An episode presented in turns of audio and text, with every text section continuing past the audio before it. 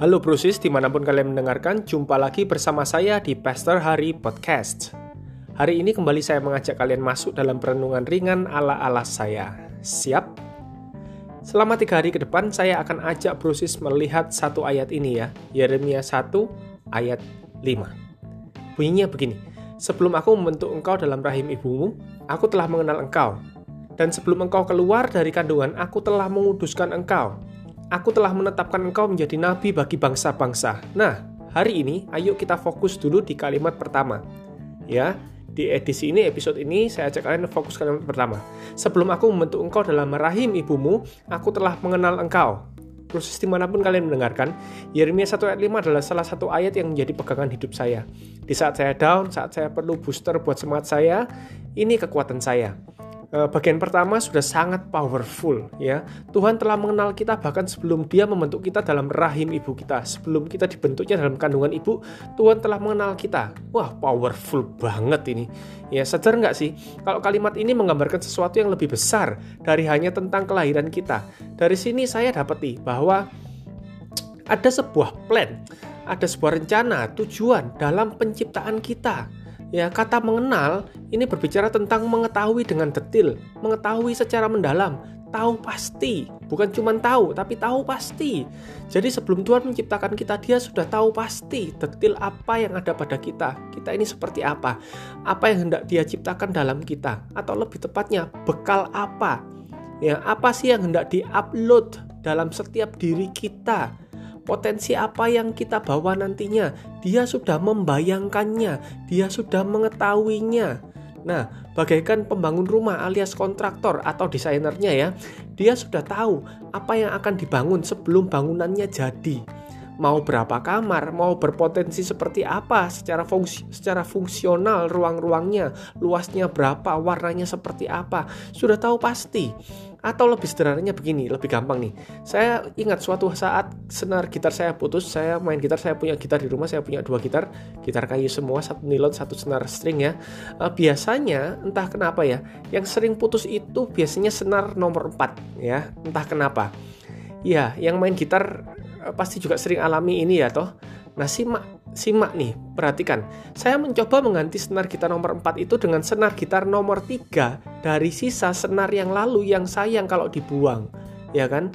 Nah, tahu tak tapi ini, akibatnya apa? Coba, ya itu ya saya mau cari kalimat itu. Akibatnya apa ketika saya menggantikan nomor 4 dengan senar nomor 3? Ternyata senar itu tidak pernah bisa di stem alias selalu fals bunyi gitarnya jadi tidak ramah di telinga alias nggak enak sama sekali. Nah lalu saya mencoba membeli senar secara ecer ya. Karena sayang senar 1, 2, 3, 5, dan 6 masih bagus ya. Tinggal senar 4 aja. Saya nyoba mau beli senar 4 saja.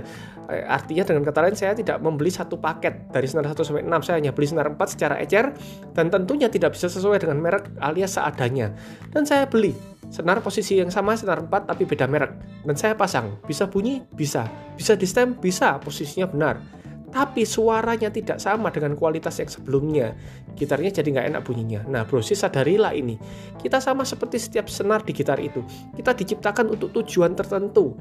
Setiap senar senar itu, ya, ya seperti senar-senar itu ya. Kita ini diciptakan dengan potensi senar 1, senar 2, 3, 4 atau 5 atau 6. Ya, kita khusus sesuai detail kita sesuai dengan apa yang Tuhan taruh dalam kita dan yang mengenalinya adalah Dia, sang pembuat senar atau dia sang kontraktor. Dengan kata lain, kita ini bukan barang bukan barang asal-asalan. Bukan grosiran yang diciptakan sekedar ada untuk memenuhi stok. Kita ciptaan penuh detail dan tujuan. Barang lain yang sangat menginspirasi saya adalah mouse PC, mouse laptop. Semakin ke zaman ini, semakin ke arah sini, mouse itu diciptakan semakin detail dengan bentuk dan fungsi yang berbeda-beda. Bentuknya pas banget kalau digenggam, oh enak. Lekuk-lekuknya gak ada yang kurang dan gak ada yang mubazir. Semuanya berfungsi dengan baik secara ergonomis. Setiap tombolnya ditaruh di posisi yang pas. Bahkan ada mouse khusus gamer yang punya tombol khusus dan fungsi khusus tepat juga fungsinya letaknya. Seperti itulah kita diciptakan. Tuhan mengenali setiap potensi yang harus ditanamkan sebagai fitur kita sebelum dia membentuk kita. Ada sebuah tujuan dan panggilan tertentu. Kita istimewa sesuai yang dirancangkan olehnya. Jadi mulailah melihat diri kita istimewa. Jika kau senar satu, banggalah jadi senar satu. Jangan berharap jadi senar enam di posisi senar enam atau sebaliknya.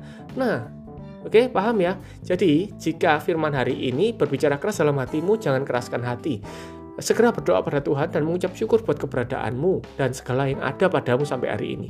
Tuhan menciptakanmu istimewa. Kamu tidak ada duanya di muka bumi ini. Yuk kita berdoa. Tuhan Yesus, aku bersyukur kejadianku dahsyat dan ajaib, seperti yang dikatakan Daud dalam Mazmur 139. Engkau menenunku sesuai detil yang kau mau. Setiap apa yang ada padaku adalah keistimewaan darimu.